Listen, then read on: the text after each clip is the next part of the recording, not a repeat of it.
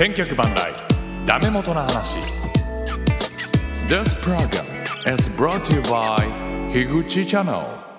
千客万来ダメ元な話。この番組は週替わりで MC が交代し、それぞれが得意なジャンルで番組を進行していくニュースアイナルポッドキャスト番組です。だけど週替わりでって言いましたけど、週替わりじゃもうないんだよね。一応不定期配信って感じになるんですけど、最初は3人しゃべりから始まるのかなと思って、いろいろ先週あたり僕もお二人に一応声掛けしたんですけど、なかなかスケジュール合わなくって、でももう私はちょっとやりたいことが出てきてしまって、今日はこんな形で配信することとなりました。で、テーマですけれども、一応2019年の監督に的を絞って、お話をしたいと思ってます。プロ野球ですね。プロ野球の監督に的を絞ってお話をしようと思ってます。で、3人の方にお越しいただきました。まずはこの方です。浜月さん。はい、どうも、浜月です。よろしくお願いします。はい、よろしくお願いします。2位ということで、はい。先ほどもちょっとお話はしましたけど、僕は正直まだまだ全然テンションが上がってこない、クライマックスにもさほど興味が持てない。未だにもうこれ導入されてから2007年でしたっけ、セリーグは 2008? いつだったっけ、2007ですかそれだけもう12年13年長いですね、経つんですけど、未だにやっぱりこれはどうにも慣れない、古い体質のファンなわけなんですが、はいはい。浜杉さんはもう切り替えて楽しめると、先ほども。切り替えてっていうか、やっぱベイスターズの試合があったら、僕はもうそれで楽しめるんで。ああ、なるほどね。はい。別に、それがどうだとか、そういうことではない。そうですね。だからこれで、じゃあ、ファーストステージなりで負けて、気持ち落ちるなとかでもないんですよ。むしろあれもあれで独特のその短期決戦の雰囲気あるじゃないですか。今のその選手たちがそれを経験していってくれるのを見るのが楽しいかなっていう。なるほどね。今までだとそれを体験することすらできないその回がずっと続いたりっていうのがあったので、やっぱり今そういう緊張感のある場でプレーするベイスターズの選手を見るっていう楽しみが一つあるので。そういうとこですね。なるほどね。いや1試合単位でやったらそれでいいんですよ、僕も。別に見るのが嫌とかそういうことじゃないんだけど、はい、なんていうかなんていうのかな、歴史が紡がれていかない感じが僕はしてて嫌なんです。つまりここ始まってもうちょっと長くなるかもしれないですけど、ここ始まって12年か経つんだけど、はい。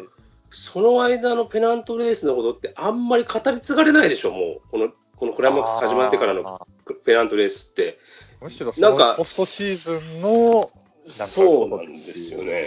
で、じゃあどこが優勝したのとかっていうのがもう全く僕はもう記憶にない。全くって言っちゃうあれですけど、本当に記憶に残ってるシーズンってなくてっていうか、あるんだけど、例えば、何年前でしたっけ、増田がサヨナラヒットを打ったオリックスとの、最後までやった日本シリーズが2014年ですか。はい、でも、じゃあそれが今語り継がれるような、あれって本当は語り継がれるべきシーズンなんですよ、僕からしたら。すごいシーズンだったと思ってるんだけど、でもそうはなってないじゃないですか。で、多分これから10年、20年経っても、あのシーズンがすごかったねって話は多分ならない。ですよ。でそういうところが僕はどうしても好きになれないところなんですよね。長い目で見てプロ野球っていう歴史を語るときに、僕らがおじいちゃんになったときに、いやあの年すごかったよねってなんだ、結局 10.19 とかになっちゃうんだよね。はいはい、あれですよね。それがちょっとねっていう。最たるもんだと、その2010年シーズンってだって結局語られるのってロッテのポストシーズンですもんね。そうなっちゃうんですよ。そういうところがね、ちょっとね、やっぱあったなっていうところはありますが、その話じゃ今日はないので、すいません、話脱線しちゃいましたけど、よろしくお願いいたします。お願いいたします。そして、この方にも聞きましょう。杉田亀さんです。はい、よろしくお願いします。僕もですね、長い間、もう、その、導入されて長い間のね、そのなんていうの交流戦とシーズン優勝、はい、さらにクライマックスシリーズの、戦いでの決着ということに対してね、はい、やっと僕がそれの心の整理ができる漫画が見つかりまして。漫画が見つかりました。はい。はあはあ、それを見ればもうバッチリ解決できると。ほう。いう漫画が見つかったんですよ。なんでしょうそれは。弱虫ペダルと言ってですね。なんですか。野球じゃない。野球ではないんですけど、自転車競技の漫画なんですけど、それはなんていうタイトルですか。ごめんなさいもう一回いいですか。弱虫ペダルです。ああ、弱虫ペダルね。はいはい。聞いたことある。はい。これは、そうそう、長い区間を、レースする自転車競技の話なんですけど、これには、はい、要は、章が3つあるんですよ。何が3つある？ごめんなさい。称えられる章というか。あ、章がね。うん、はい、はいはいはい。1個は、その平坦を、駆け抜ける、そのスプリンターという役割の人が活躍する、スプリントの章ですね。はいはい、それと、登山というか、坂道を登るクライマーという人が活躍する、もう一個の章ですね。うん、その二つを経て、最後にゴールしたのが、総合優勝となるんですよ。うん、だからスプリントで優勝するのが、野球に例えると、その交流戦と。うん、でクライマーが活躍する登山のがシーズン優勝。うん、最後のが、なんていうか、日本一という例えを見ると、それぞれの本当に駆け引きがあるんです、これは。自転車、ただ漕ぐだけじゃなくて。ごめんなさい、クライマックスどこ行きました？あ、そう、クライマックスが総合優勝です。クライマックスが総合優勝なの？ちょっと、はい、そうですかね。あ、その3つ分かれるんです。その間の2つがそのスプリントとクライマーと2つあってですね。あんまり俺は腑に落ちてないけど。弱虫ペダル見ていただければ分かるんです。これではその3つにカテゴリーが分けられるなって、それに関していろいろ駆け引きがあるんだなというのはプロ野球も同じだなという僕はちょっと最近そうで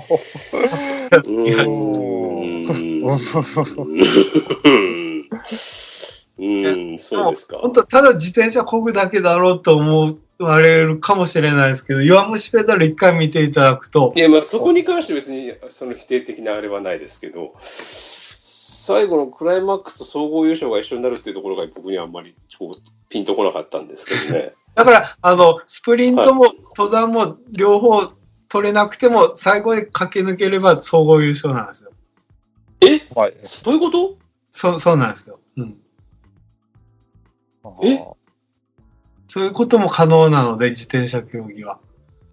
それが総合優勝になっちゃうんですか？そうなんです。最後のゴールにゴールした人が総合優勝。じゃあ俺は自転車競技に対しても否定的になるわけじゃん。マイナスじゃないですかもう。いやでもこれがそのまあいろいろ駆け引きがあるんですよそれが。これはまあこれちょっと見てない。まあ、読んでみようかな。ちょっと岩本ペラ見てほしいなって。そうね。わかりました。はい。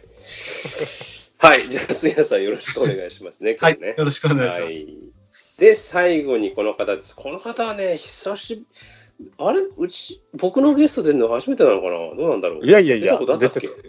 あった。何で出たんだろう。ね、一緒に出た覚えがありますもの。とりあえず、じゃあお呼びしましょう。かおりんさんです。こんばんは、かおりんです。お久しぶりです。あ、ごめんなさい。あれちょっとなんか声が小さいですか？小さいですか？大丈夫かな。あれ何で出たっけ俺の番で。なんかママちゃんと一緒に出たのは覚えてるけど何で出たのか覚えてない。なんだろう。何やったかな。そう一緒に。ね、去年開幕してすぐぐらいのなんかセリーグがどうのこうのみたいな。ああそうだっけか。ああそれはだいぶ失礼しましたね。そうか。あ、でもなんか俺何回か読んでる気はするんだけどな。読んでたけどもちょっと時間がつかなくてみたいなことがなんかあったような気がしたけど、そうか、出てもらったこともあるのか。それは失礼しました。まあクライマックスには全く今年無縁なあなたですけども。もうなんか。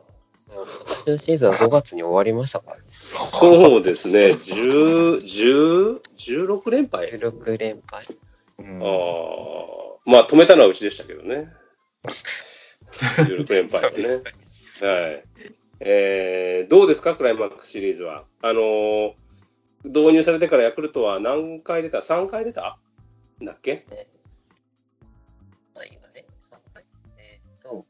はい2009年と2010年、そうですね、中日にまくられた時に、はい、優勝した時、去年、はい、あ、ここから去年、去年に、去年か、あ、そっか、うん、どんな、去年って優勝した、あ、広島か、うん、去年2位ですよね、あれ、去年2位ですよね、そうだね、で、巨人とヤクルトでファーストステージやって、うん、巨人が勝ったんだっけ、そうです。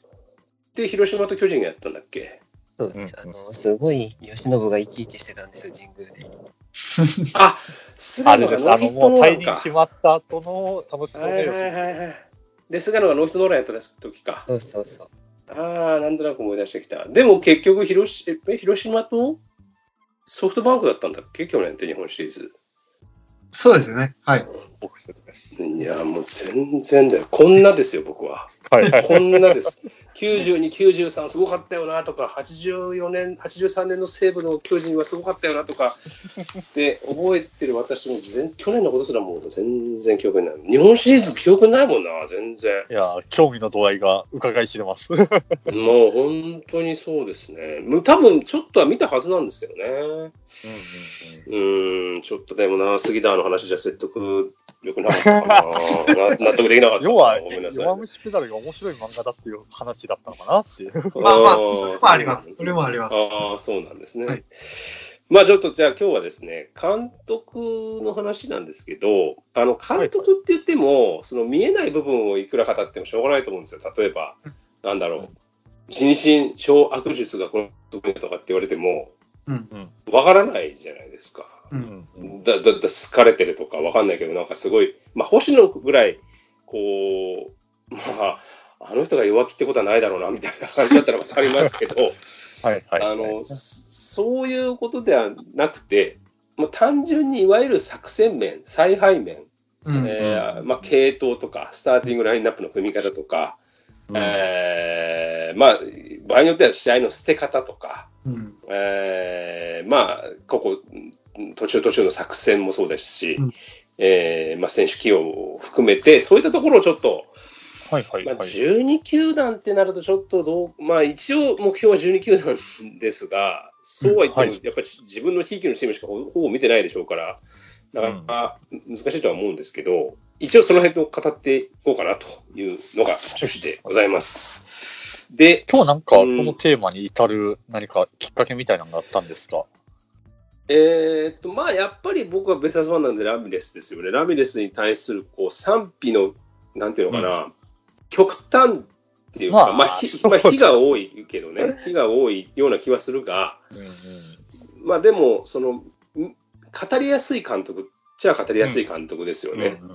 栗山とかラミレスっていうのはすごく語りやすい監督だと思うんで、でまああとはその退任が決まったヤクルトあとは日ハムが、まあ、退任が決まってますよねほぼどうやら、でまあ平石監督はどうなんだとか、まあ、だんだんそういった感じの、まあ、当然シーズンの終盤なんで終盤というかもう本当に最終盤なんで、そういった話題も出てくるところなのでちょっとこんな話をしてみようかなという趣旨でございました。プロ野球ですよね。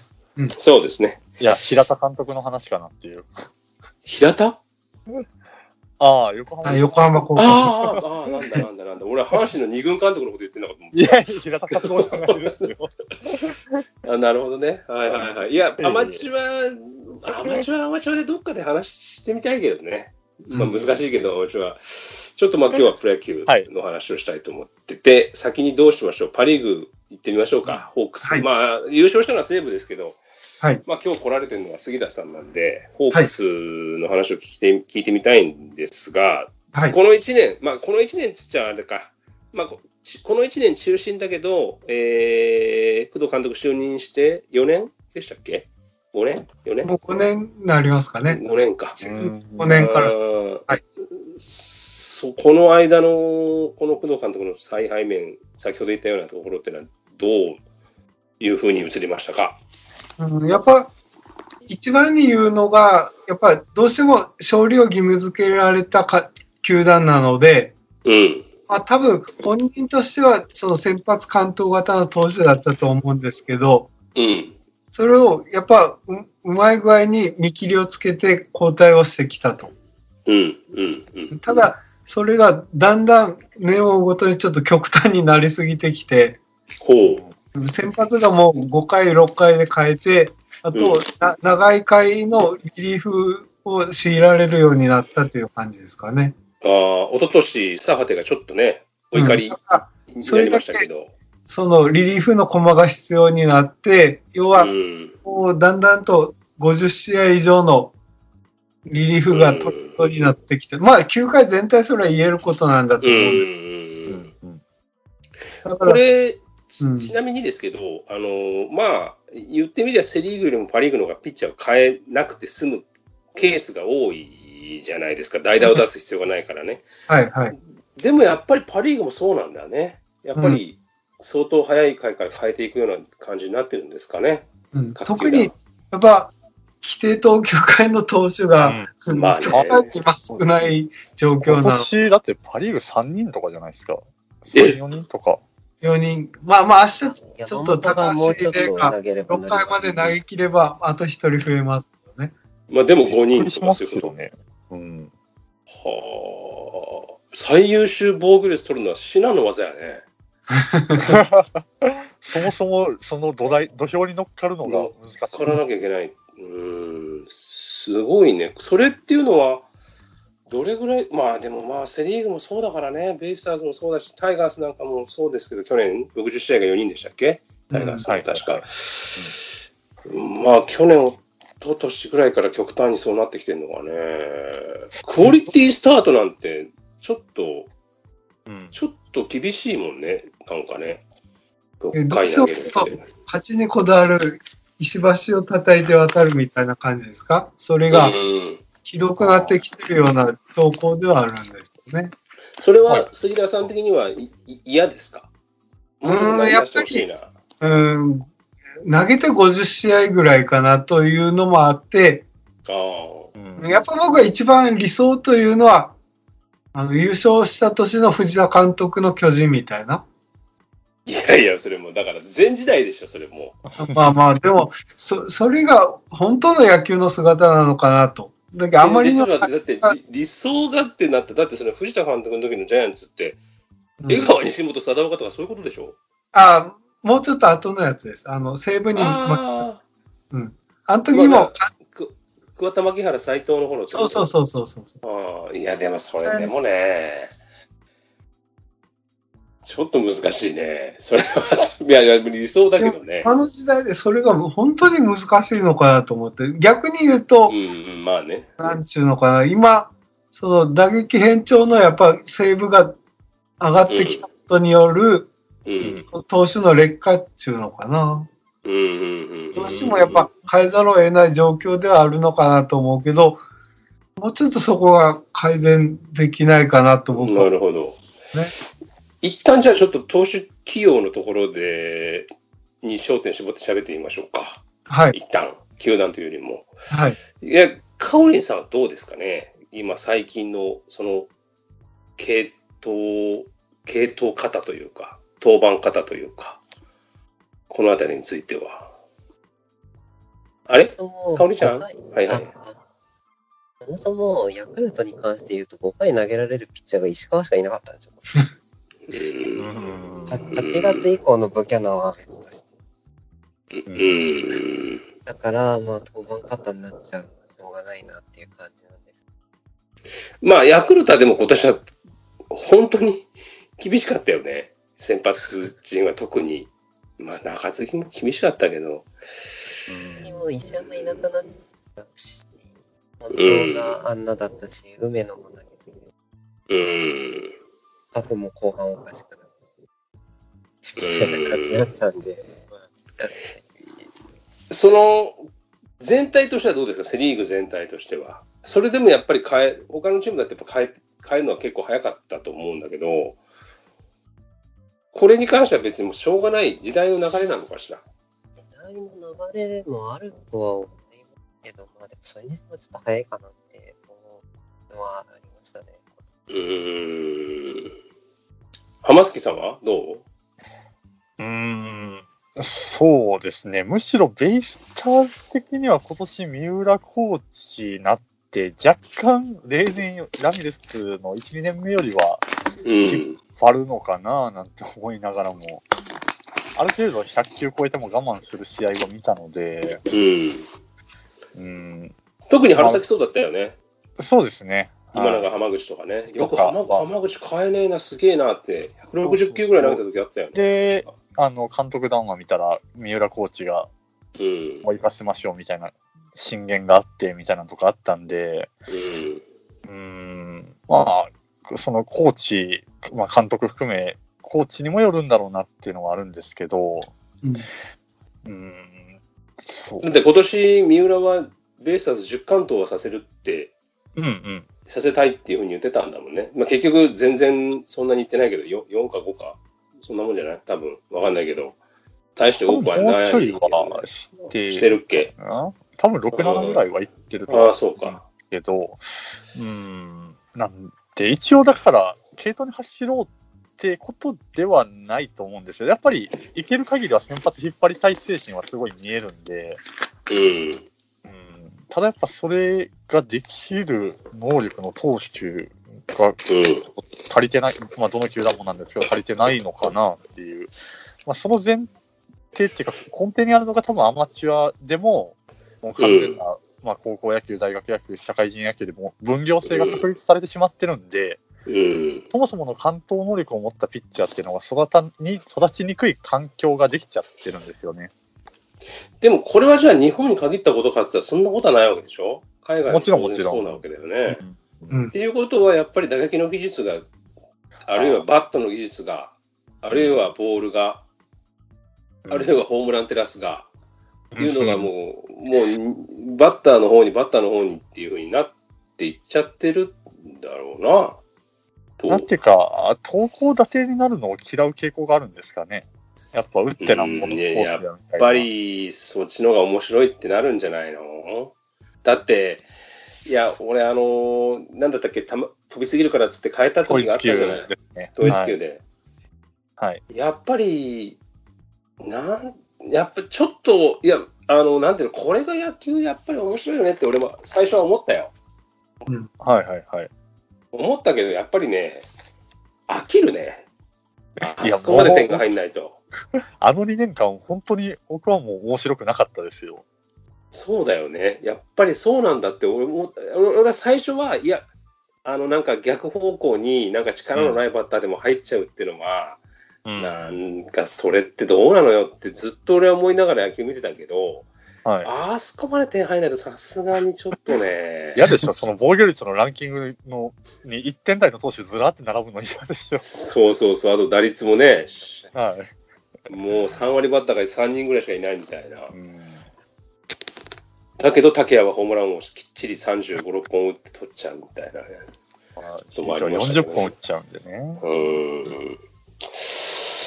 まあこれはしょうがないのかな。しょうがないっていうかしょうがなくはないんだよな。だから多分人のあれで操作できることなんだよな、多分バットを規制するとか、ボールを、もう一回するとか、ホームランテラスやっぱりやめるとか。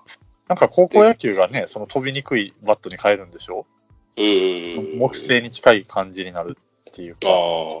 それはね、実はね、僕は週刊ベースボールでもうね、今から20年もうちょっと前かな、豊田康美さんのコラムを書いてたんですけど、週刊ベースボールに。その時に豊田さんは言ってたね。今のもう野球は点が入りすぎるし、飛びすぎるとボールが、うん、でこれをもうそれは高校野球も同じで、こんなことやったらピッチャーやりたいってやつがいなくなると、うん、みんな野手、才能あるやつは野手やりたくなっちゃうと。だからこれはバットを例えば日本っていうかもう今の技術だったら飛ぶバットっていう風になってってるけど、そうじゃなくて、うん、飛ばないバット、これぐらいしか飛びませんよっていうバットに規制することも必要なんじゃないのっていう継承を多分 2,30 年前にしてたの僕は読みましたね。うん、それから一旦はね飛ばなくなったんだけど、うん、ここまで来るとちょっとピッチャーも大変だよねっていう、うん、あとね僕ね一つねこれは別に監督云々の話じゃないんですけど、はい、こんな風にどんどん野球が変わってきてるけども、例えばセーブって、うん、セーブポイントのセーブね、はいはいはい、セーブポイントのルールってそんな変わってないですよね。昔から変わってないんじゃないですか。一応1イニングを3点差ならつくと、うん、あとは点差開いた場面での3イニングと、うん、あとは途中から投げる場合は、2者連続ホームランを打たれて、うん、同点あるいは逆転になった場合もつくんですよね、3分の1回でも、うん、だから極端というか要は2点差のランナーなしで、うん、2点差のランナーなしで3分の1回でもつくんですよ。うん、3点差は1回投げなきゃいけないけど、2点差ならつくわけですよ、ランナーなしでも。あとは、はいはい、例えば2アウト満塁で5点差でもつくわけですよ。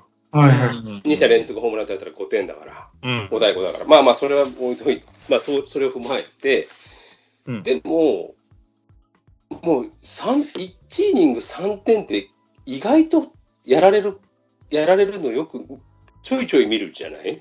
もう最近の野球って絶対安心じゃない感じがするので、はい、俺西武もちょっとなんかルール変えてあるらどうかなと思うんだよね。あつまり例えば1点差ならセーブポイントが3つきますとか、はい、で2点差なら2つきます、1点差なら1つきます、で4点差以上だったら 0.5 つきますみたいな。いやーどうなんだろう。俺それぐらいしてもいいんじゃないと思う。だから結局セーブってすごく微妙で、はい、強いチームじゃなきゃなかなか抑えに要はバトンが渡んないわけだから、はいつかないわけじゃないですか、西武は。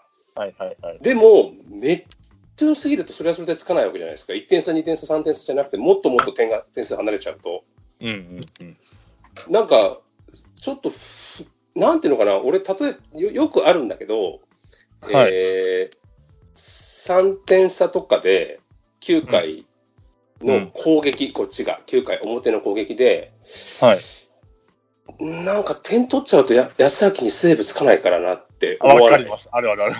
みんな見てて多分思うと思うんだよ。あるある。点入るとセーブつかないから別にこのままでいいんだけどみたいな時に、うんうん、なんかポーンって倉本がセンター前タイムリーなんか打っちゃうとなんだこういう時に倉本打つんだよなみたいなとかこう打たなくてもいいのにとかって思っちゃったりする自分が嫌なのよ。はいはいはいはい。だからそれを解消してほしいがためにそういうルールにできないかなって。なるほど。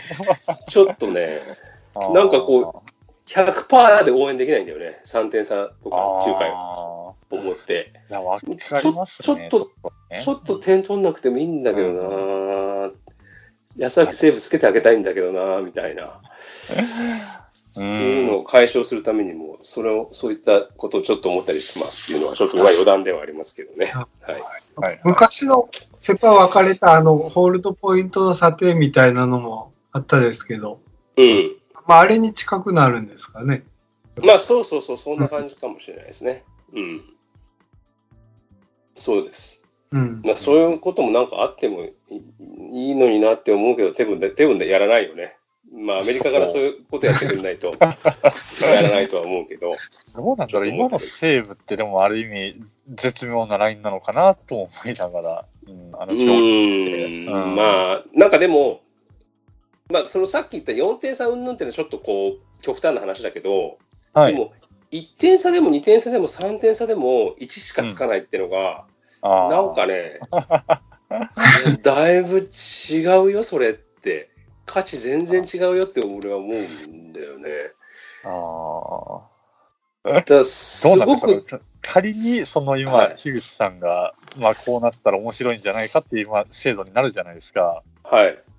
ブルペンのクローザーからしたらやっぱり1点差で来い1点差で来いの心理になるんですかね。いやーそれは微妙だよね。点取れないよみたいな。それは微妙だよねそこは。ただその過去の、はい、その成績、そのいわゆる成績か昔の人のね成績とかがもう、ね、ぐちゃぐちゃになっちゃうからもう一回、はい、一からやり直して計算し直さなくちゃいけなくなっちゃうからさ。ああまあまあ過去のそうです、ね、うんもう一緒くたにはできなくなっちゃうけど、うん、岩瀬とか高津とか佐々木とかって言っても、うん、なんだ250セーブしかしねえんだみたいな話になっちゃうかもしれないけどさ。はい、うん、まあでもなんかちょっと変えてみてもいいのになと思ったりはします。まあ査定とかではね、そういうことやってるのかもしれないけどさ、うん、目に見える形でね、出たら面白いかなってちょっと最近見ててよく思います、うん、ということです。面白いですね。でもそのなんか着眼点というかポイントは、うん、なんかね、なんかこれとこれって同じ。だから30セーブの内訳とか30わかんないけど、そういうのをちょっとなんか調べてみたくなっちゃう。はい、まあ、調べないけど。3点差ばっかりとかね。そうそうそうそうそうそうそうそう、どういう価値があるんだろうこの30セーブにはみたいなことをちょっと思ったりしたということでした。はい。で僕が思うじゃあ継投に関してですけど、うん、まあベイスターズに関しては今年は僕はね9月が勝負できた年だったと思ってて、前に俺はハマースキーにも話をしたかもしれないけど。今年っていうのは先発をほとんど今永と上茶谷に回してない、はいはいはい、であと他の4人はもう行ったり来たりですよ、1軍2軍を、うんまあ、東にせよ浜口にせよ、うん、石田はまあ最後の方だったけども、あとは誰だ平とか、うん最初の頃は京山とかもね、うん、あと大貫伊能か、うん、もう 1,2 軍を行ったり来たりエスカレーターの方にやってたんだけれども、うん、だからこそあんまり疲弊をしないと先発はうんうん、だから9月に疲れが出てくる9月にここら辺が頑張って優勝できるんじゃないかっていうふうに僕は踏んでたんだが、はい、その先発陣がまあガッタガタね、誰もバリオスだけだったね頑張ったの。そうですね全然全く機能しなかったっていう、平とか上茶谷がもう、まあ、大抜きあとね、うん、その辺がもう全然だったんでちょっとがっかりしましたけどね、うん、そうですねやし、まあ、実際立ち上がりから良くなかったんですけど、特に入ってからもう2イニングで諦める試合があまりにも多かったんで、しかも名古屋ドームとかだからね、一番点の入らない名古屋ドームで2回7失点とか、うん、もう終わりじゃんもう今日みたいなね。まあそれは一戦必勝体制なのは分かるんですけど、それでもある程度5イニング引っ張る試合も必要だったんですよね。そうですね。最終的にやっぱその部分でやっぱ中継ぎもへばるしっていう。そう。うん、石田の使い方がもうちょっとね。そうですね。もったいなかったね石田の使い方が本当に。ちなみにしょうがないんだけど。どっちでした？その最初から最後までリリーフで突っ走るのか。まあいや僕は全然良かったんで。うん僕は先発でそのまま行ってほしかったです本当は。文也は中継ぎの方がいいですかね、うんうんうんうん、僕は先発で行ってほしかったですけど、でも、うん、中継ぎで起用したいという気持ちも分かります全然、うん、でただ誤算だったのはやっぱり先発陣があまりにも早い回で点取られすぎた。せめて5回3失点とかせめて3回3失点とかで言ってくれれば石田を、まあ、4回5回ぐらいから使ってうん、勝負を後ろに持っていくってことができたかもしれないけど、もう2回や3回でね、5点、6点、7点取られて、それで石田らしさってもう、うん、全然機能しなかった。まあ、それはもうしょうがない。結果論だから、しょうがないんだけどね。うんうん、まあ、そういう感じでしたかね。という感じですね。じゃあちょっと話を戻して監督の、はい。戻りますけど、はい、他で工藤監督気になった点どうですか？その投手陣以外、投手起用以外というところでは。まあ打撃陣に関してはもう今年は相当僕は言いたいことがあるんですが、走塁革命を掲げて、まあできるだけ先の塁に行こうということをやったのはいいんですが、うん、まあそれで調子に乗った柳田が、うん、もう先生へ危ういほどの怪我をやってしまいましてね。まあ それを筆頭にその走るあれはいいんですけど、要は結局やってる野球といったらその狭い球場を生かしたホームランで取るという野球に終始しまして、結局ランナーを貯めてタイムリーを打ついう野球にあんまりなってなかったんですよね。あ、なんかソロがすげえ多かったっていう、うん、だからそれが西武と比べたらもうその打点的なことでいうとものすごく顕著なことなんで、うん、そのホームランはリーグ1位なんだもんね。ホームランは1位なんですけど、結局は、うん、盗塁的なことを言ってもそんなまあちょっと上がったかもしれないけど、うん、さあ得点につながる走塁にはなってないような気がするし、うんうん、要はうちの課題としてはそのランナーを貯めていかに返すかで、うん、もうそこが一番の今年の敗因かなと思ってるんですよね。つまりそれは走塁革命をやったこと自体が間違いだってこと、うん、まあそれが機能しなかったことが結果的にはっていうことなんですけど、目の付けどころとしては別に悪くなかったと思うんですけど、そこに終始したことで結局全体の野球が崩れてしまったんじゃないかと。試しにやっては見たものの、そうまくはいかなかったっていうことですかね。その先の塁に行っても結局アウトになったら意味がないよみたいな、まあそこはね表裏一体というか、まあ、リスクがあってやってることだからしょうがないんだけどね、でもどうせ球場が狭くて一発狙った打球やるんだったら別にランナー動かなくていいじゃんと。そう でどうせは貯める方を重視した方が良かった。いいんじゃないのと、うん、なるほどね、うん、なるほどね。そうですか。ちょっとあれですか、工藤、まあいいや、これは後で聞こう。いやじゃあヤクルトは打撃に関しては大丈夫でいいんじゃないですか。どうですか、カオリンさん。結局今年の竜って人誰もいない。ちょっと音が悪いかな。悪いですか。あれ、音悪いですか。いや、今良くなってるかもしれないです。はい。まあ別に悪くはないですけど、打撃に関しては。はい、でも3割去年4人いたのが今年ゼロなんですよ。あ、3割バッターが。3割バッターゼロ。で、まあ青木がめっちゃ打ったら乗るかもしれない。あ、それは置いといて。はい。でもホームランはね、村上と打ったんで、悪くはない。なんか30本を3人打って最下位っていうのは史上初らしいですね。60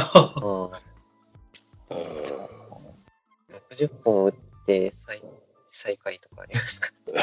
まあね、あの時もそうか。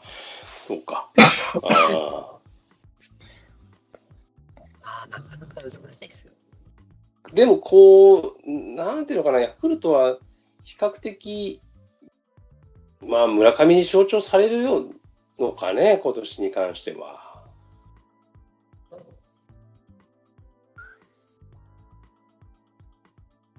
なんかまあ出てきようがきましたから、だけでいなくなっちゃったりとかして。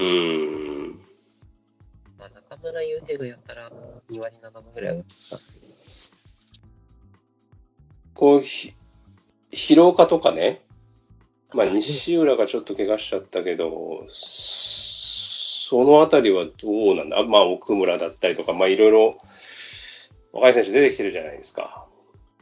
本当はまあ後半はなんだかよくなっておきまして、記録作っちゃいましたけど、私。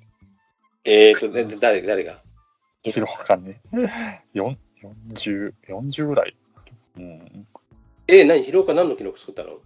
開幕から40打席ぐらいのヒットっていう。ああ、そっちだね。うんうん、体がいまいち大きくならないね、広岡もね。でも後半結構ちょっと音悪いかな。なんか飛ぶね。うん。あります。うん、うん。Wi-Fi だよねこれね。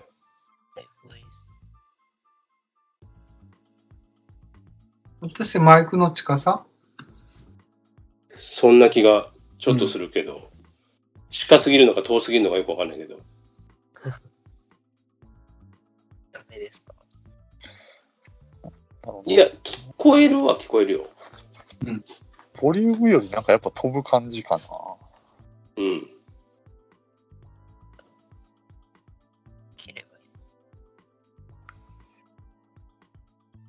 一回切る？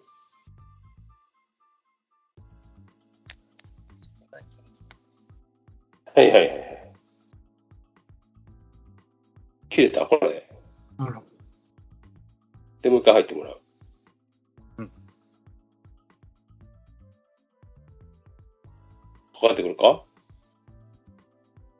かかってくるのかな？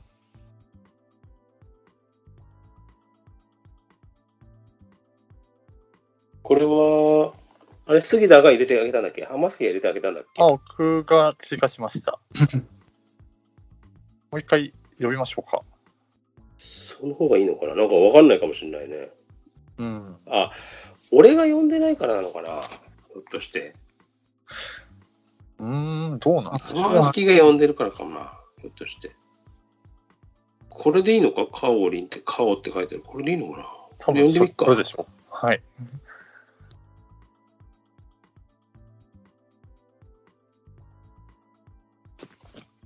どうだ？ああ、大丈夫ですよ。どうだ、香織さん。どうですか？あ、こっちの方がいいかな。うん。多分。俺が今呼んだのに入った？あ、多分。ああ。こっちの方まだいいのかな。多分。行ってみましょうか。じゃあ行ってみましょう。ヤクルトどうでしたっけ？疲労か？まあでも後半。長打も出て、なんか、つきものが落ちたみたいに打ち出したんで、最初はね、長野の市外局番ぐらいしか打ってなかったんで、2割ぐらいしか、最終的には2割ぐらいしか打ってないと。まあ、でも、片鱗は見えたけど、ちょっとでも体が細いのが気になるな、疲労かな。あと誰がいるんだっけ、期待の若手って、ヤクルトって。若手サードって誰がやってんの？村上がファースト行っちゃったら、広岡がサード行ってんの？太田。あ、太田か。太田はでもサードって感じじゃねえんだよな。吉田とかですか？ああ、吉田もでもサードって感じじゃねえんだよな。なんかもうちょっと大きいの打てそうな感じが、やっぱ村上がサードやってほしいよね。ファーストは外国人でもいいからさ、本当はね。村上の守備が荒れすぎてファーストできてるわけです。村上のサードがなかなかなもんだったからね。まあしょうがないのかな。でもサードやってほしいけどな、俺は。ロッカーとかですかね。あと誰ですか？ショート、疲労かとか。まあ、そうね。でも疲労かもショートかって言われるとな。サード、まあそうね。ショートやったら西浦じゃないの。西浦で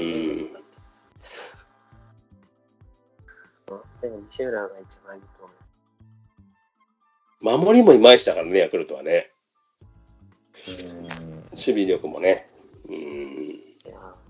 まあでもそれよりも何よりもやっぱピッチャーだろうけどな。なんかセンター、青木以外のセンターがって言ったんですよ、青木が退団する前から。うん。以降誰も出てこないんですよね。うん、山崎じゃないんだ。山崎はまあまだいい方ですけど、上田先生とか。ああ、上田か。出てたぐらい。やっぱりじゃあ福田はヤクルトかい？そうなるとホークスの福田は。ああ。塩見、中山とか外野は意外と出てきてるのがいるんで、うんうんうん、中山とか結構途中良かったんで。ああ、中山もまあまあそうだね。まあ塩見ね。うん、まあでも福田は取りに行くべ、ヤクルトが。取るんすか？もともと東京ですよね、あの子。玉大聖が丘かなんかですよね。はい、そう。出身はそうだ。うん、いや、でも本当セ・リーグ行ったら、レギュラーでバリバリ活躍すると思いますよ。でも左のさ、外野手ってそんなに足りてないところってないでしょ？ヤクルト足りてないのかな？よくわかんないけど。ヤクルトは外野はいっぱいいるんです。ただセンターは巨人はないだろう、まず。巨人ないし、広島もないでしょ？多分ね。ベイスターズはまずないでしょ。ないですね。阪神もないだろう。ないでしょうね。まあ、外野手と考えるからあれであって、一応セカンドファーストもいけます。まあまあまあね。いやまあそうだけど、中日も今安倍とか出てきてるのに、やっぱヤクルトぐらいなんじゃないのかな。1個あるかな。いやいい選手だよ。うん、足速いしさ。うん、欲しいけどでも使うところないよな、ベイスターズじゃな。なんていうかレギュラー確約になるかって言われるとそうなんだよ。で、うん、彼はだって絶対レギュラーで出たいんだろうからさ、左の外野手なんつったらめちゃくちゃいるからね、ベイスターズはね。多分うちは地元だからね、行きたいけど行かないだろう多分。でしょうな。やっぱヤクルトかな。一番の売りで言うと、パ・リーグで最も大谷に強かったバッターなんですよね。いやもういないじゃないですか。福田メジャー行きなさいよって話。だからメジャーヤンキースの人が大谷を見に来て、その試合で福田がホームランして、あのバッターは誰だって言われたぐらいな一戦なんで。いやいい選手なのは分かりますけどね。長打もありますよ、だから。いや、ありますけどね。あるのも分かってるんですけど。もう本当、正直、福田を1年ちゃんとね、規定打席に立たせて見てみたいんですよ。いや、まあ、俺もそう思う。うん、ただ、どうしても、その壁がうちにはちょっと降りすぎるんで、もうどうせだったら僕もよそ行って活躍してほしいという気持ちはあるんですよね。ああ。なるほどな。でももう30ぐらいだもんね。取らないな。ヤクルトが行くかな。争奪戦と書いてあったけどさ、なんかどことどこが争奪戦まで行く。いや、いい選手なのは分かってるけど、足りないピースじゃないもんなって思っちゃうんだけどね。いや、巨人、広島、阪神、横浜はないですよ。いや、中日ヤクルトかな。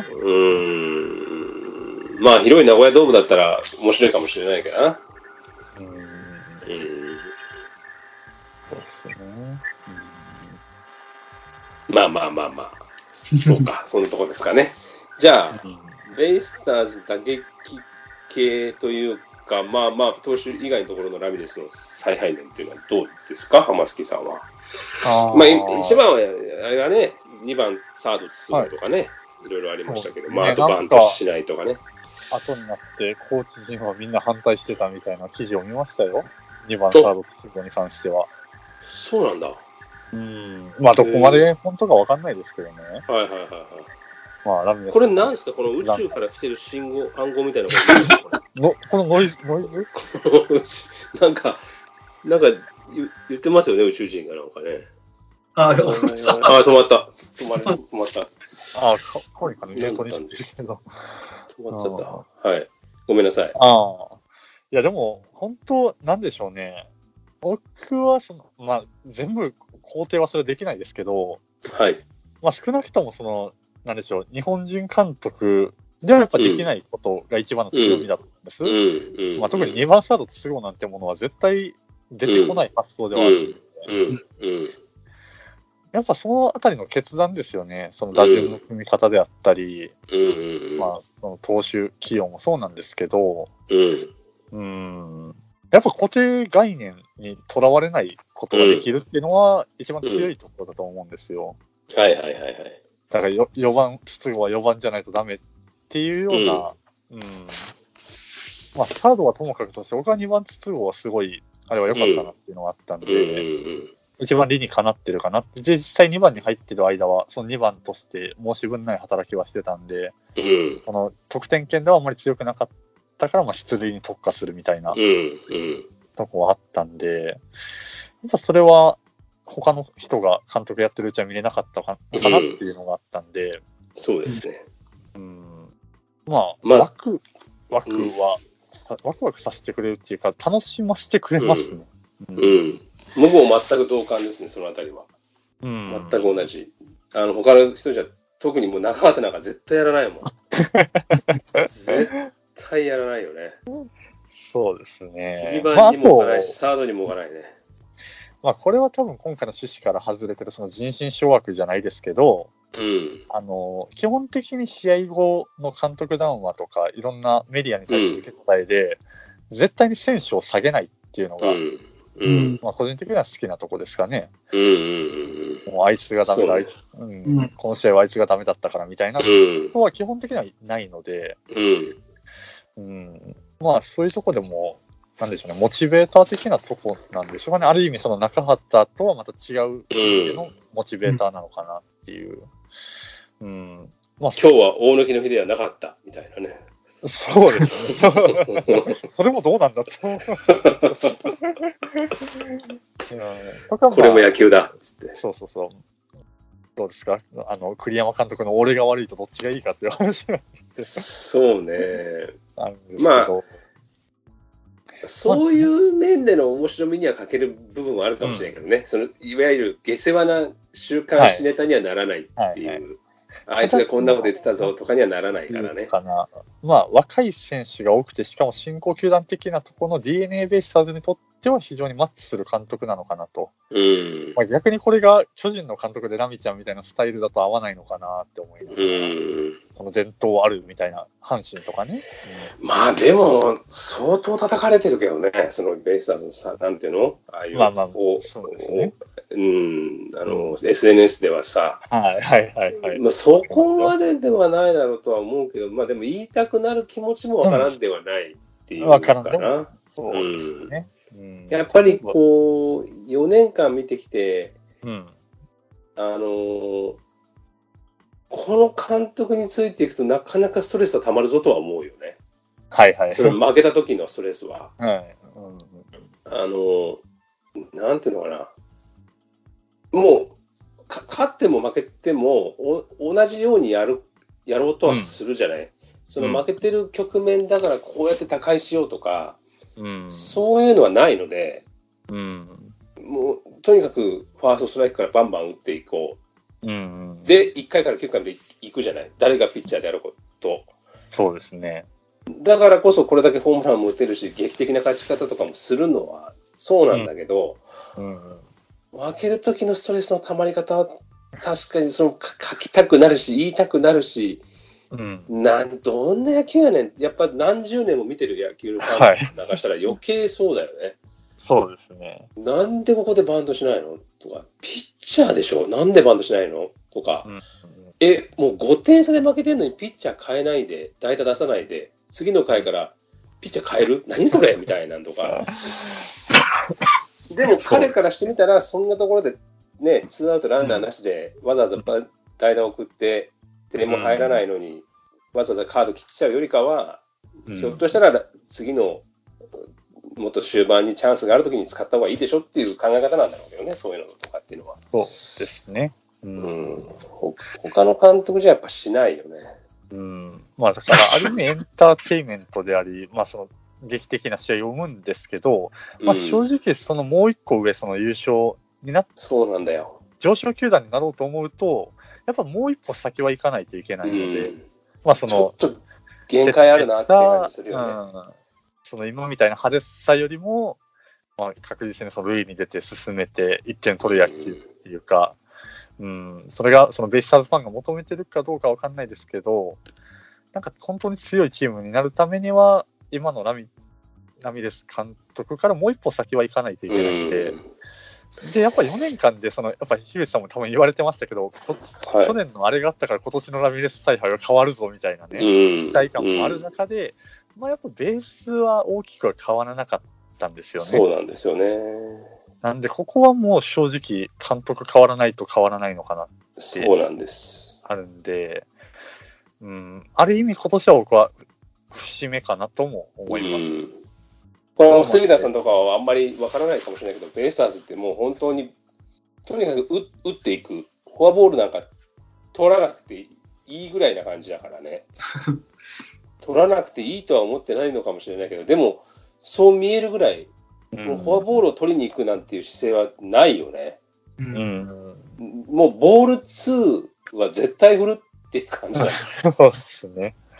ボール2のストライク、ボール2ノーストライクとか3ボール1ストライクはもうほぼ振るね、ボール球であろうか、うん、っていうぐらいフォアボール嫌ってんじゃねえかなって思うぐらいだから、いやだからこそそのホームランもバンバン出るんだろうけどね、うん、まあ外のノースリーからのホームランとか見てますからね。そうだから一概にそれだけを批判もできないんだよ、まあ、みんな批判するよそりゃ、うんうん、何を考えとんじゃともう 見とけばフォアボールやないか、マナーとマネーの取ったやないか、それをわざわざ振ってってゲッツーって何やねんこれって、うんそうなんですよね、言いたくもなるだろうけどね、はい、っていうね、悪いところしか見ないから悪いところは目についちゃうからねどうしてもね。いやまあでも浜崎の言う通りですよ。僕も1年目、うん、この野球を見て、うん、いやまあまあ面白かったよと、でも勝つためにはこれだけじゃダメだと思うよと、うんうん、脇役陣はその住み分けをしないといけないんじゃないのって僕は思ってて、うんうん、まあ今で言うだから外筒香ロペス宮崎はいいよこのままで一応、うんうん、でも他の人たちはちょっと変えなきゃいけないんじゃないっていうのは、ある程度こうフォアボールを取りに行くとか出塁に特化したような野球を脇役陣にはさせなきゃいけないんじゃないのって、でそういうことを多分ラミレスはしてくるって予言してたんですけどね、僕は、全くそういうことはなく、3年間、4年間が過ぎて4年経ちましたからね。まあ、面白いけど、そうなんだよ、優勝するためにはやっぱりこのままじゃ、やっぱ確実な勝ちをなかなか取れないんだろうなっていうね、うんうん、気はしちゃうよね。うん、こう工藤さんはどうなんですかね、その辺っていうのは。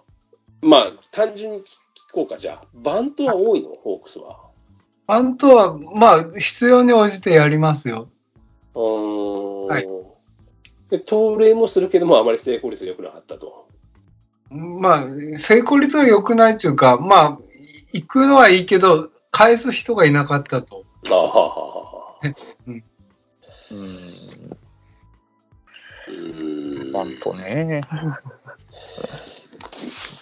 しいんだけどね、バントもね、今の時代ってバント自体が成功率が、多分俺これも誰か調べてくんね、まあ、自分で調べるって感じかもしれないけど、調べるのちょっと無理だから、はい、別に調べようとも思ってないんだけど、はい、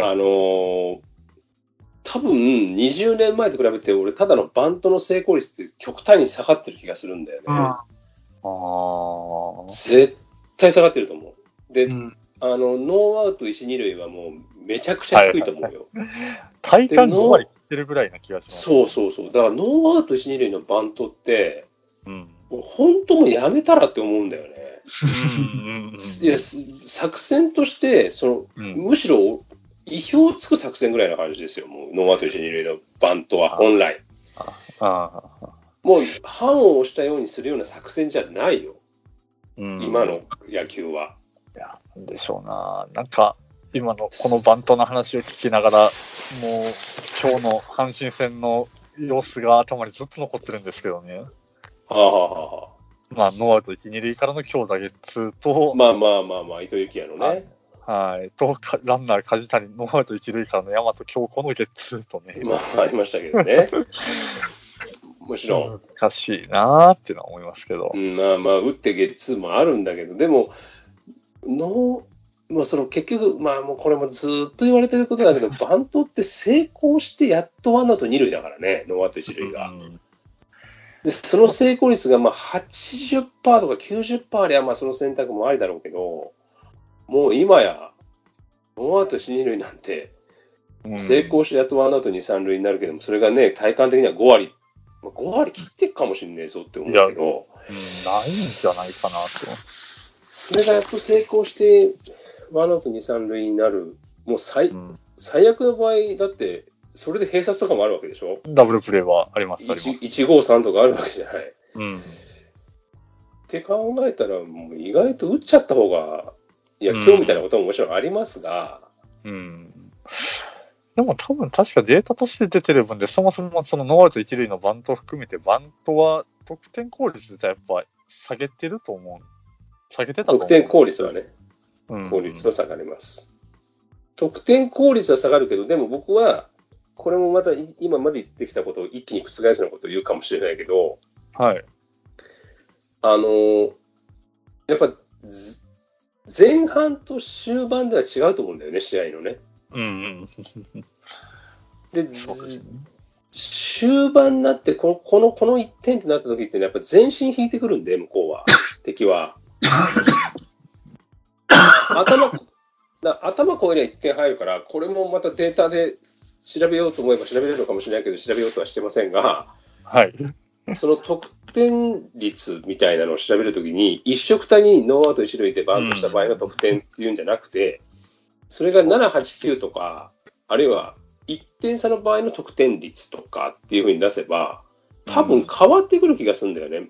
外野が前にできてる分、頭越えればもう終わりなわけで、点が入っちゃうわけなんで、だそういうこう、なんていうかな、昔みたいにノーアウト一塁イコールバントあるいは盗塁しかないみたいな、じゃなくて状況に応じてこういろんなことができるようになるチームが多分来年とか、まあ、来年というかまあ近い将来上昇球団になるんじゃないかなっていう気が僕はしてますね。バントでありバスターでありバスターエンドランでありヒットエンドランであり盗塁でありっていうふうに、うん、今こう個人ベイスターズの場合は個人重視の野球みたいな感じになってるけど、それが変わってきた時に面白く強く、うんうん、で面白くない野球でもないじゃん、その野球って。そういういろんな作戦がある野球ってさ、うん、面白くて強い野球になる気がするんだけどね、それは、うん、まあ難しいけどね。そうですね、うん、これ結構、まあ、皆さんの意見とかすごい気になるんですけど、はい、逆にこの球団の監督のこういうとこ見てて面白いなとか好きだなとかってあります？その自分のひいき以外のこの監督いいよなみたいなとか。ああ、僕で言うとやっぱりもう優勝した西武ですよね。ああ、辻さんですか。監督がその現役時代だとどっちかというとこう守備偏重な人だったような印象があるのに、今のチームはすごい打撃中心、うん、いやだって辻さんはちゃんと今のセーブは守り勝つチームだって言い切ってますからね。あ、そうなん。まあでも実際守備がちがちなんがまあ強い要因ではあるんですけどね。その投手が点取られてはいますけど。ファーストサードがね、ファーストサードはなかなか、まあサード中村はそうでもないかもしれないけど、ファーストはしかも自分が一番重要視するべきセカンドを外野から持ってきたでしょ。まあでもその先はまあもともと内野手ではあるし、その守備的なことでいうと源田がショートにいるっていうのが一番大きいんだと思う。まあね、そうだね。もちろんもちろん。ただそこを引いても他の守備は多少目をつぶっても配置したような僕感があるので。でもね、実際数字で見ても西武の守備はマイナスになるとこほとんどないんですよね。ああ、そうなんだ。山川も悪くないんだね。うん。ファーストも。まあ実際の先もだいぶプラス叩き出してますし、まあ、特にレフト金子とか突出してますよね。まあまあね、金子の守備はすごいね。うん、金子、俺が見に行った試合で4エラーしたんだけどね、1イニング。逆にすごいセカンドでね、セカンドで1イニングで3エラーだったかな。まあ3エラー1内野安打だけど、それもちょっとどうだったのとかだったと思うんだけど、なかなかだったよ金子は。それで3点か4点取って勝ったんじゃなかったかな。あ、なんか辻さんは結構どっしり構えてるイメージですね。なんかあんまり動くイメージがなくて、ああ、まあ、うん、そうだね。だけどみんなを信頼して使ってる感が一番強いよね。ああ、まああの陣容ならな、そんなにガチャガチャ動くような陣容じゃないもんな。ピッチャーは別として、まあでもだいぶ特別だよああいうチームは。だいぶ。俺はまあ分かんない、パ・リーグの試合はそんなに見てるわけじゃないから分かんないけど、でも分かんないけど、そのサインとか采配で勝った試合っていうのは西武がすごく多いのかな。どうなんだろう。采配で勝ったり負けたりするようなチームじゃないように見えるんだよね。うん、ああ、どうなんでしょうね。うん、そのハムとかさ、はい。まあ、ハムなんかは特にそうだよね。監督のサイン一つで勝ったり負けたりするようなチームに感じるんだけどさ、で、まあ、それ要は要素がでかいというか、そのサインによる展開の仕方が変わっていきやすいチームっていうか、に見えるけど、西武はそこまでそうなのかな。まあもちろん通りとかも多いからね。もちろんノーサインでやってるわけじゃないんでしょうけれども。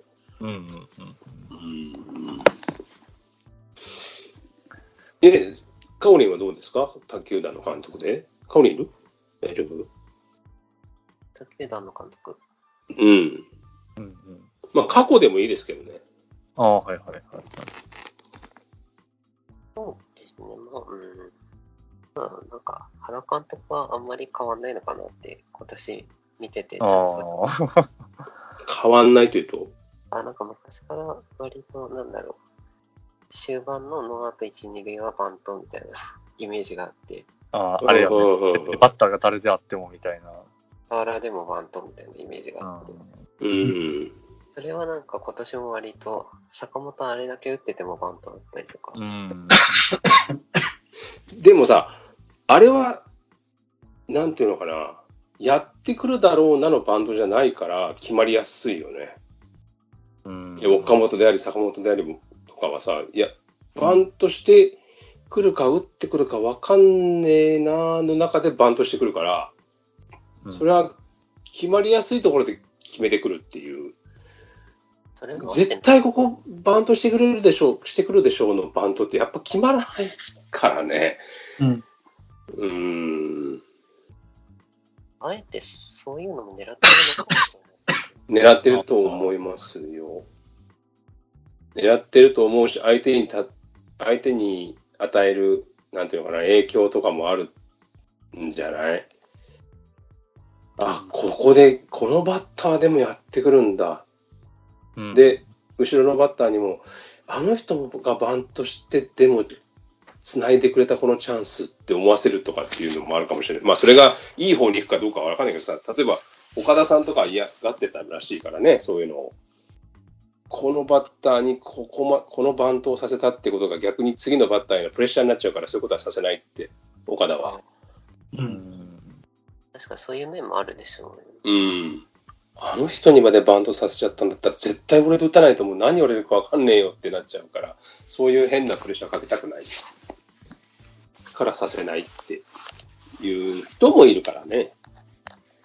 まあ何とも言いませんけど。ってことは香織はやっぱ原さんがやっぱりいいなぁと。そういいっていうか、まあなんか好き嫌いは分かれるんですけど、結局結果出しちゃうのはすごいなと思います。じゃあ例えばじゃあ来年高津じゃなくて原がやるって言ったらどうですか？ああ、これまあなんかあれですか、ね。嬉しいですか？いやなんかまあ采配的なも面じゃないとこがあるじゃないですか。やめた理由とかも。ああ。今あれどうなったんだろうなみたいな感じになってる。うん。まあ采配的な面で言えばなんかちょっと見てみたい気はします。おお、なるほどね。なるほど。じゃあ浜崎は。そうですね。なんだろうな。まあ、中畑は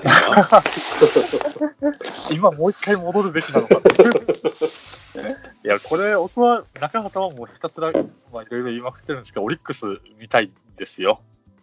おというとオリックスをもうその DNA 初年度のベイスターズのからもう立て直したような感じで、もうオリックスをもう一から土台からみたいなのを見たい。なんでオリックスなんだろう。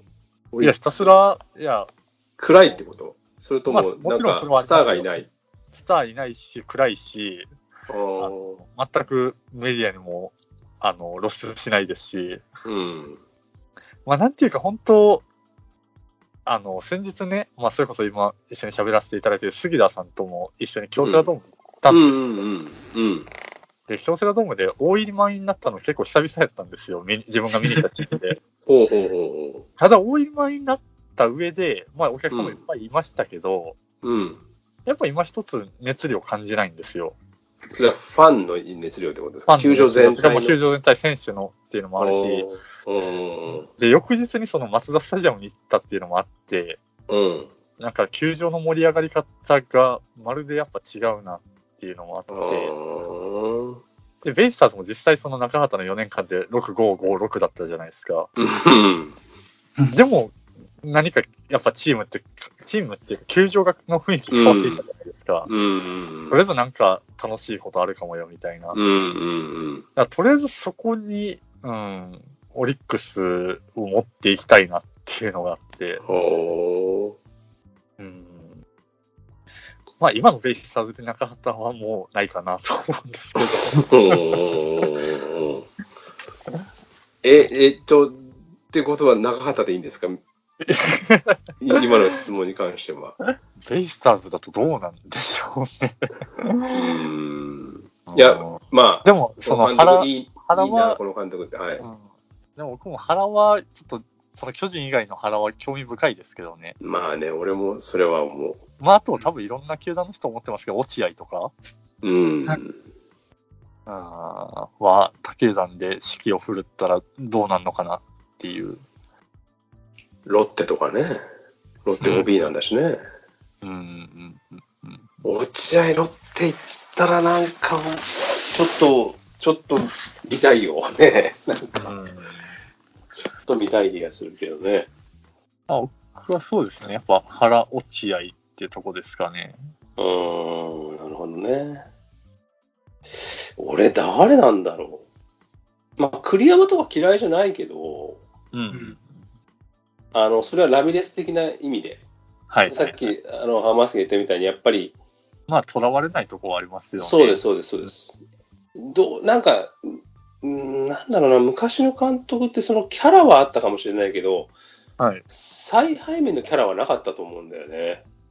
なんか印象に残るなんか采配っていうか、起用の仕方とか、革命的なことをしたったら、あとエピソードとしてノムさんからの話がね、ゴロゴーとかそういうのは、後から読み物として読んで、ああそういうことがあったのかっていうのはあるけど、肌感覚で感じる、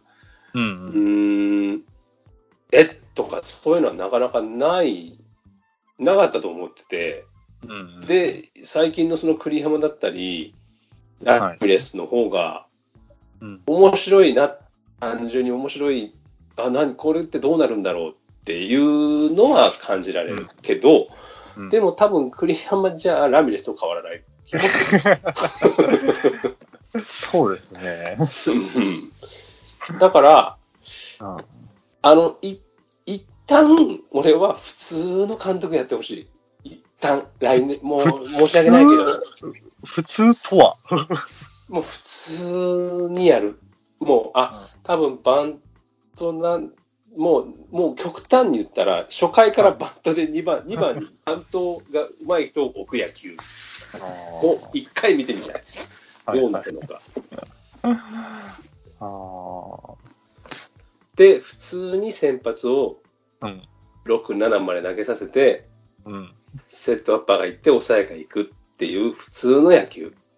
そうですね。一回ちょっと原点に立ち返るじゃないですか。一回そういう野球を見てみたい。今のベイサイドがどうなるのか今ちょっと極端な野球を見させられすぎているので、確かに普通本当にだからもうフォアボールをここさすが振らないでしょ、ノースリーで満塁でっていうところで振っちゃうから今は、うん、そう振らない野球を見てみたいそうなるとあれなんですかね、J リーグみたいに監督はなんかライセンスが必要みたいにとかそういうのが言ったりするんですかね。でも俺そういうことじゃない気がするんだよな。野球って違う、どうなんだろうな。ライセンスじゃない気がするんだけどな。難しいな。だって正解なんかないからさ、まあそもそもそのライセンスの取得に当たる何ですか、試験的なものとかね、つまりそのコーチとかだったらそうだと思うんですよね、うん、はい、ライセンスでコーチっていうのはありだと思うんですよ、うん、なんかなんていうのかな、そんな同じことを言うにしても、うん、変な言い方するなとか、なんか死ねとかそういうこと言わないとかわかんないけど、死ねとか帰れとかやめろとかそういうことは言わないとか、やたら教えすぎないとかさ、なんかいろいろあるわけじゃない。で、コーチってそういうのはあると思うけど、ここはどういう作戦を立てたらいいでしょう。A、バント、B、盗塁、C、ヒットエンドラン、正解はとかそういうんじゃないじゃん。うんだからそこはちょっと違うかもしれないけどね、いわゆる皆さんが思ってる普通の野球をする監督で、まあそれもそれで1年ぐらいでいいけど1回1年見させてって思う。いや、うん、なんか難しいところでそのラミレス監督の野球も、まあ、ここが上限かなっていうのが見えた中で、じゃあ次誰が見たいかって言われるといまいち出てこないんですよね。まあもう僕はこうなる前のいわゆる、まあ、中畑がやる前のベイスターズ、はい、もうオバナとかボロンボロンのそうです、はい、オバナがやるとかその頃は僕は駒田にやってほしかったんですよ。でも今のチームで駒田にやってもらおうとはあんまり思ってないですね。僕は西にやってほしいですね。石井拓郎とかじゃあれですか。西井拓郎には打撃コーチやってほしいですね。やってほしいですね。うん、打撃コーチっていうかもうフォアボール選択コーチをやってほしいですね。あとファールの打ち方を教えてあげてほしいです。谷繁さんとかもその普通の監督の部類が入ってくると思う、そうだね。谷繁もそう、うん、そしていい、ただ谷繁はちょっと怖い感じがあるから、うん、宮本さんみたいになっちゃう可能性があるんで、まあ西井拓郎西とか解説聞いてると面白いからね。結構こう普通の人じゃ言わないなっていうことを言ってってくれるので、里崎、西は、うん、はいはい、まあ、特に西かな、うん、だから僕は西がやってほしいなと思ってます、うん、すごく視野が広いというか、もうだってさ、うん、こんだけ長いこと野球見させられてとか、勝手にこっちが見てんだけど、見てるのに、はい、ああなるほどねって思うことなんかあんまないわけですよ、解説を聞いてて、うん、当たり前、もう長いこと見てるからはい、多分こんなこと言うんだろうなと思って、まあ、またこんなこと言ってるなぐらいな感じなんだけど、西はちょっと違うかもなって気がするね、僕はね、うん、じゃあその話にしましょうか。じゃあ皆さんのひいきチームは今年優勝しなかったわけだから、誰にお任せしたいですかっていう僕はじゃあ西、杉田さんは、うん、まだいいですか。うん、ここで見切るということはしたくないんですが、まあ、将来的に見据えるという言い方をするとなると、うんうん、やっぱり、うん、小久保さんは見てみたいなという、はい、日本代表で男を避けたでおなじみの小久保さん、うん、なるほどね。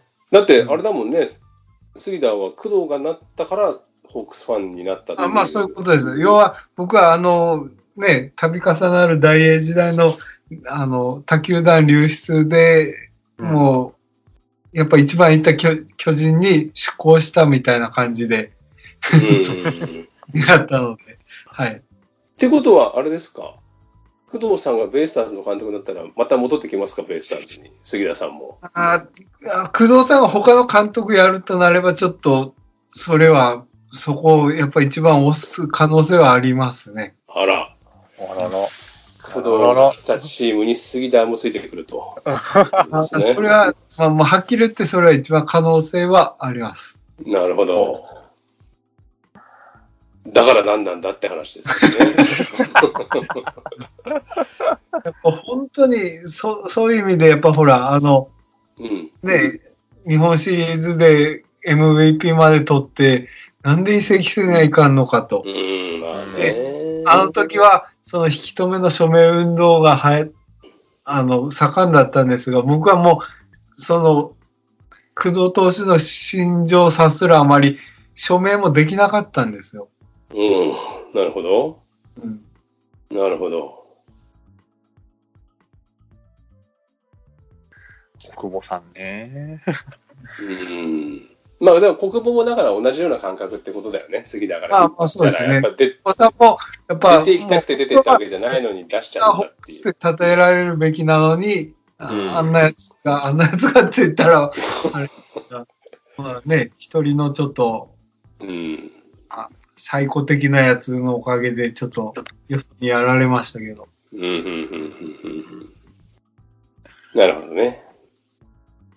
じゃあまあとりあえず小久保さんを見てみたいなとですな、かおりんさんはヤクルト高津でほぼ決まりな感じはするんですけど、はい、次誰やっても変わんないかなと思ってたんですけど、一人だけやってほしいとしたら私はガイエル監督ないんで、はい、ガイエルね俺は畠山かなと思ったんだけどねガイエルか。なるほど。ガイエルがやったらどうなるの？ガイエルがやったらみんなフォアボール選ぶ出せになる。フォアボール選び出すのかな。そう、OPS は高くなるかもしれないね。別にいいですよ、私は。でも外国人が監督やったことってないのかな、ヤクルトは。ああ、そうか。そうですね。ないよね、多分ね。ガイエルか。オールドファンにとっては荒木大輔もう一回ヤクルトで見たいっていうのはあるんですけど、その辺はないの。あ、フルタですね。あフルタ。荒木西ハムの監督になるんじゃないかって話もあるんでしょ。まあまあそうなんですけどね。うん、なぜか俺荒木なんだっけ、荒木か小笠原かって出たのかな、確か。まあ、そうです、小笠原がね。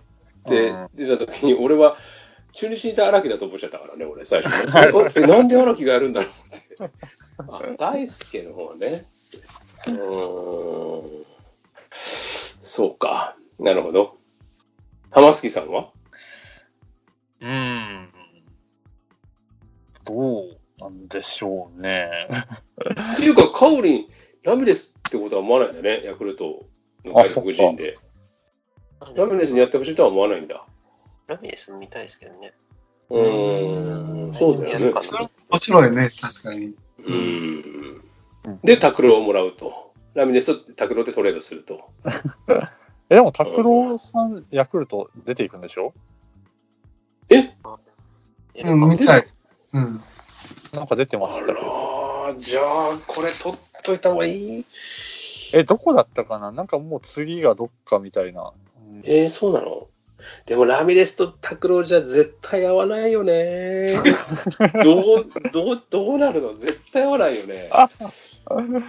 いやそうね。絶対打撃の方針違うもんな。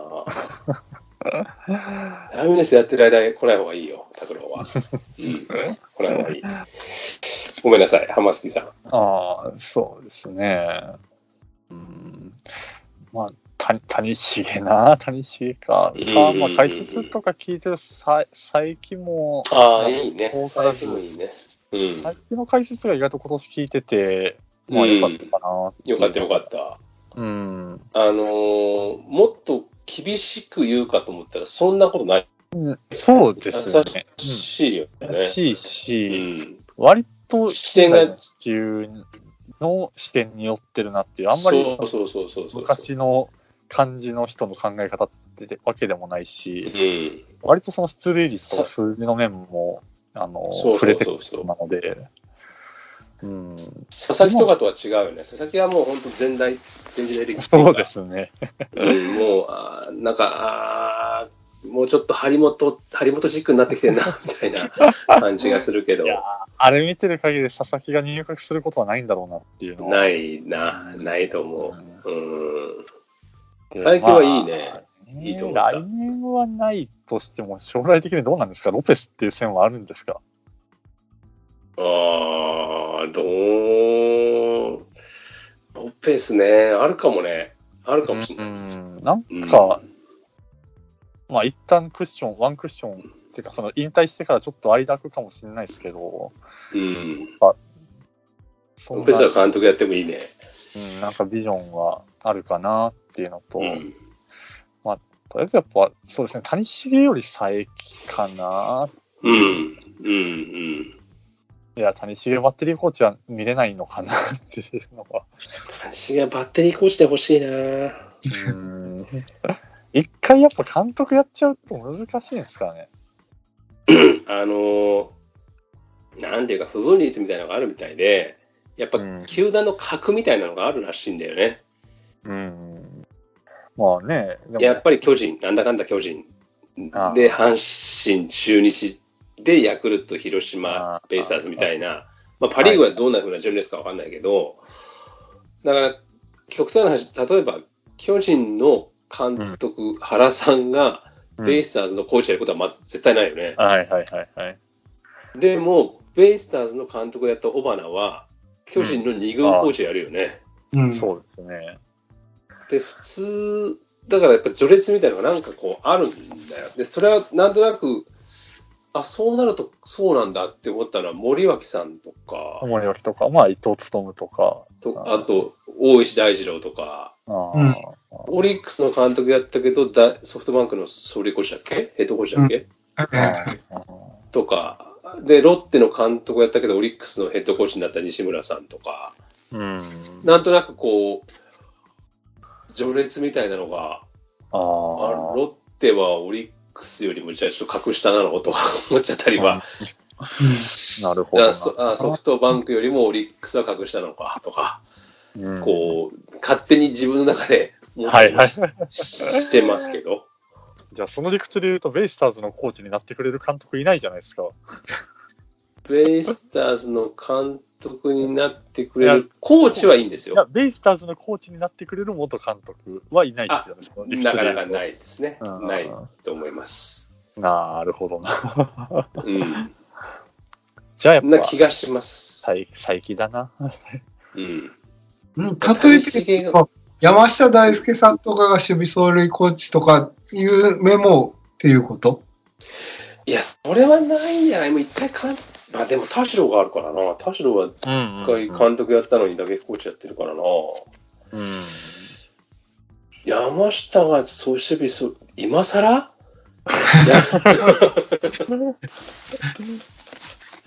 だいぶ今更だけどな。山下が守備走塁コーチになって田代が打撃コーチになって、ね、三浦大輔のなんかちっちゃくなっちゃうよね、ちょっとね。そうですね、うんでもコーチ人事もな、なんか、やっぱ考えるところなのかなって今監督もですけどね。なんかこう打撃コーチなんかもさ、まあ今田代と坪井でしょ。坪井ですね。で坪井がいつもラミレスの隣にいるじゃん。はい、田代はすごい奥の方にいるじゃない。いつも。はいはい、でも田代コーチがみたいなのばっかりだよね。なんかこう記事みたいなの出てくるのって、ね、坪井のなんて全然出てこないもんね。確かに。あと僕、横浜のコーチ的に迎え入れてほしい人で、先後いっぱい巡回してるその佐藤義則とか吉井とか、あの人が横浜 で融合することによってだいぶチームが変わるのかなと思って。吉井とか佐藤義則は本当そう思う。他球団ですごいね名を上げてるのに、そういうところ行かないんだなみたいな。そうですね、比較的なんかもう最近コーチ自体若いですしね、現役近かった人が多いとか、まあ田代さんは結構びっくりだったんですけど。そうですね、山下大輔ですか。山下さんもう就任する前からちゃんと責任取ってるじゃないですか。頭は。そうですね。なるほど。まあ谷繁かったら佐伯ですかね。じゃあ谷繁。優勝した時の人がまたコーチ監督に戻ってくると面白いですよね。まあね、僕はちょっとそれは結構進藤がそのコースだったのかなって思ってたんですけど、フロントの方に、そうですね、多分、GM とかなんのかもしれない。いや多分それだと思いますよ。進藤は多分なるでしょうね。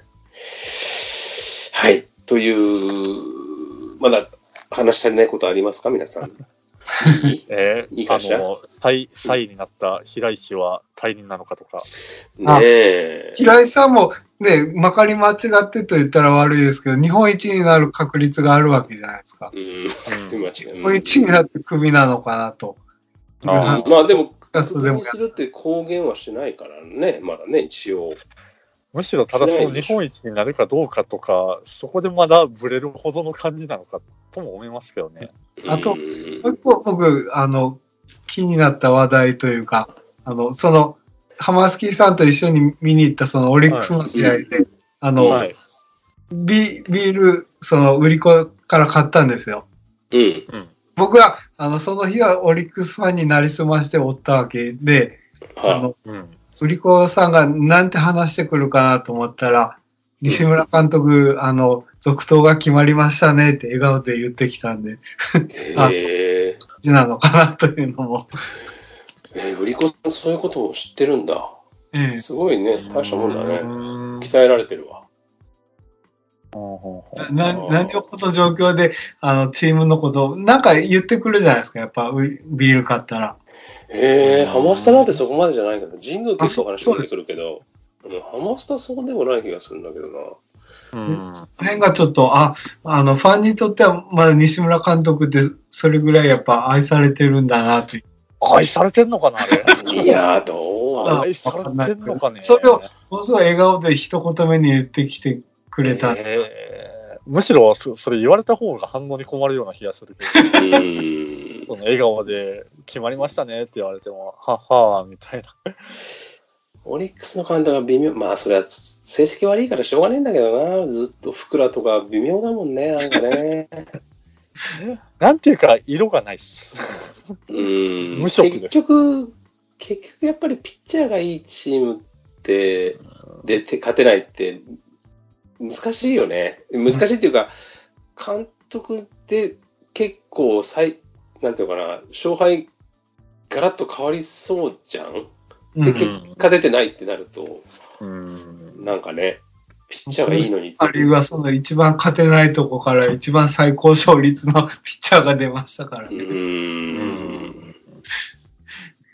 まあ、うん、でも監督がどんどん変わっても全然成績変わらないからな、オリックスもな。そうですね。まあポンポン変わるからっていう言われ方もしますけどね。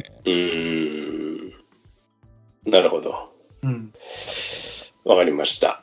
はい。っていうな感じで1時間半やってきましたが、不定期配信なのでいつ配信されるんでしょう、これは。木曜日かな。そもそも木曜日なんでしょうか、ちょっとわかりませんけど。まあクライマックスね。多分クライマックス。監督が変わってるかもしれないですね。かもしれないです。で、クライマックスシリーズ、多分前に配信されるとは思いますけど、うん、どうしようかな、クライマックスシリーズね。なかなかちょっとテンションが上がってこないですけど、私は。どうしてもね、別にさ、割り切って見てさ、応援してさ、喜びはいいんだよ。いいんだけど、なんかやっぱりね、最初に話したような理由なんですよ、僕は。なんか、その時良ければそれでいいのって、俺は思っちゃう。そうですね。なんかもっとこんなような番組もうできなくなるよって思っちゃう。なんか何年代の日本シリーズ特集とかそんなのできないよ、覚えてないそんなのとかって僕は思っちゃいました。はい。まあ樋口さんだからその弱虫ペダル出たもそれでご覧に納得できるかどうかわかりませんが、はい、ちょっと見てみたいと思います。了解です。では次の回は多分ドラフト前にやるんじゃないかなとは思いますけど、はい、まあ結構立て続けになるんで嫌がられるかもしれませんが、その時まで皆さんごきげんよう。ドラフト会までにみんなあの人の帰りを待ってますから復帰は、ね、はいわかりました。はいというわけで、はい、今日は監督論まあ監督のお話をさせていただきました。はい、皆様ありがとうございました。はい、はい、ありがとうございました。ありがとうございました。This program was brought to you by Higuchi Channel.